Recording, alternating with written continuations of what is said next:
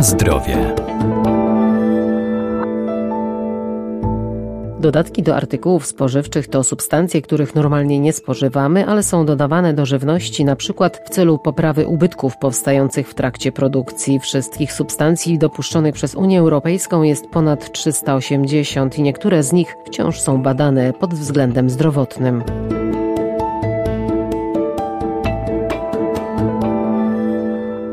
Powszechna dostępność dodatków sprawiła, że producenci coraz chętniej dodają je do swoich wyrobów. W ten sposób poprawiają ich smak czy wygląd, a także tuszują ubytki powstające w procesie technologicznym. Część z nich jest zupełnie nieszkodliwa, ale niektóre mogą się kumulować, powodując różne dolegliwości, dlatego są one stale monitorowane. Kody dopuszczone przez Unię rozpoczynają się od dużej litery E i liczby od 100 do 1999. Litera E oznacza funkcję, jaką pełni, a liczba odnosi się do grupy, w jakiej znajduje się dana substancja. Pierwsza grupa od E100 do E199 zawiera, to od razu powiem, 50 substancji. Te przedziały, o których będę mówił, nie są pełne, czyli kompletne i tam jest, mówię, tych 50 barwników, zarówno naturalnych, syntetycznych, jak i nawet mineralnych. Tu dla ciekawości mogę powiedzieć na przykład czyste złoto. Doktor habilitowany Zbigniew Marzec, Uniwersytet Medyczny w Lublinie. Duża grupa substancji konserwujących od 200 do prawie 300, tam jest 41 substancji.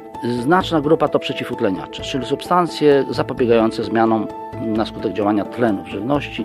To jest E300 i wyżej. Potem są substancje ze względów technologicznych dodawane stabilizujące i skupimy się może na powyżej E500. Tam mamy wzmacniacze smaku. Trzy typowe, z którymi się spotykamy, glutaminian, indozynian, guanylan, one nadają mięsny smak, czy pogłębiają smak potraw. Jeden z nich jest zwłaszcza kontrowersyjny, tutaj chodzi o glutaminian sodu, bardzo powszechnie stosowany, zwłaszcza w Azji, dotarł do nas, ale idąc dalej mamy sztuczne substancje słodońce E900 i więcej, substancje o silnym smaku słodzącym, wielokrotnie przewyższającym cukier.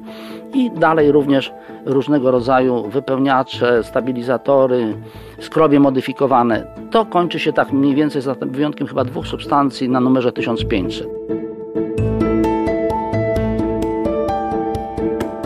Na zdrowie.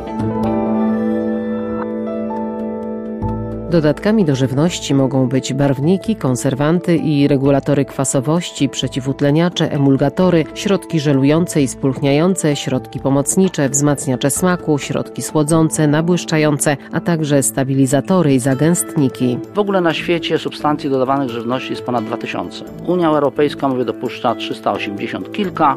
Nawet było mi to trudno policzyć, dlatego że czasami są podpunkty, a są jeszcze połączenia dodatkowo, które mogą być i nie są uwzględniane. I tak jak powiedziałem na początku, pewne grupy dodatków do żywności są chyba bardziej popularne w Polsce, w tym sensie, że media naświetliły ich potencjalnie szkodliwą rolę. Dotyczy to m.in. barwników syntetycznych. Par, kilka lat temu były prowadzone badania nad ich wpływem na zachowanie dzieci.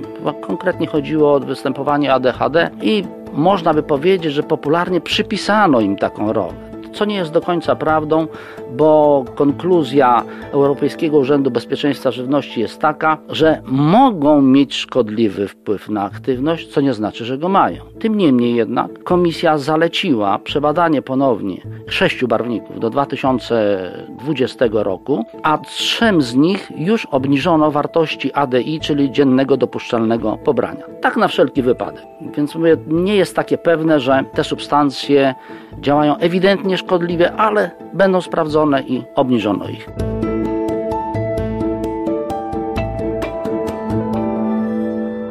Za najbardziej szkodliwe uznawane są konserwanty oznaczone numerami od E200 do E299, ale warto zwracać uwagę także i na inne substancje powszechnie stosowane w przemyśle spożywczym.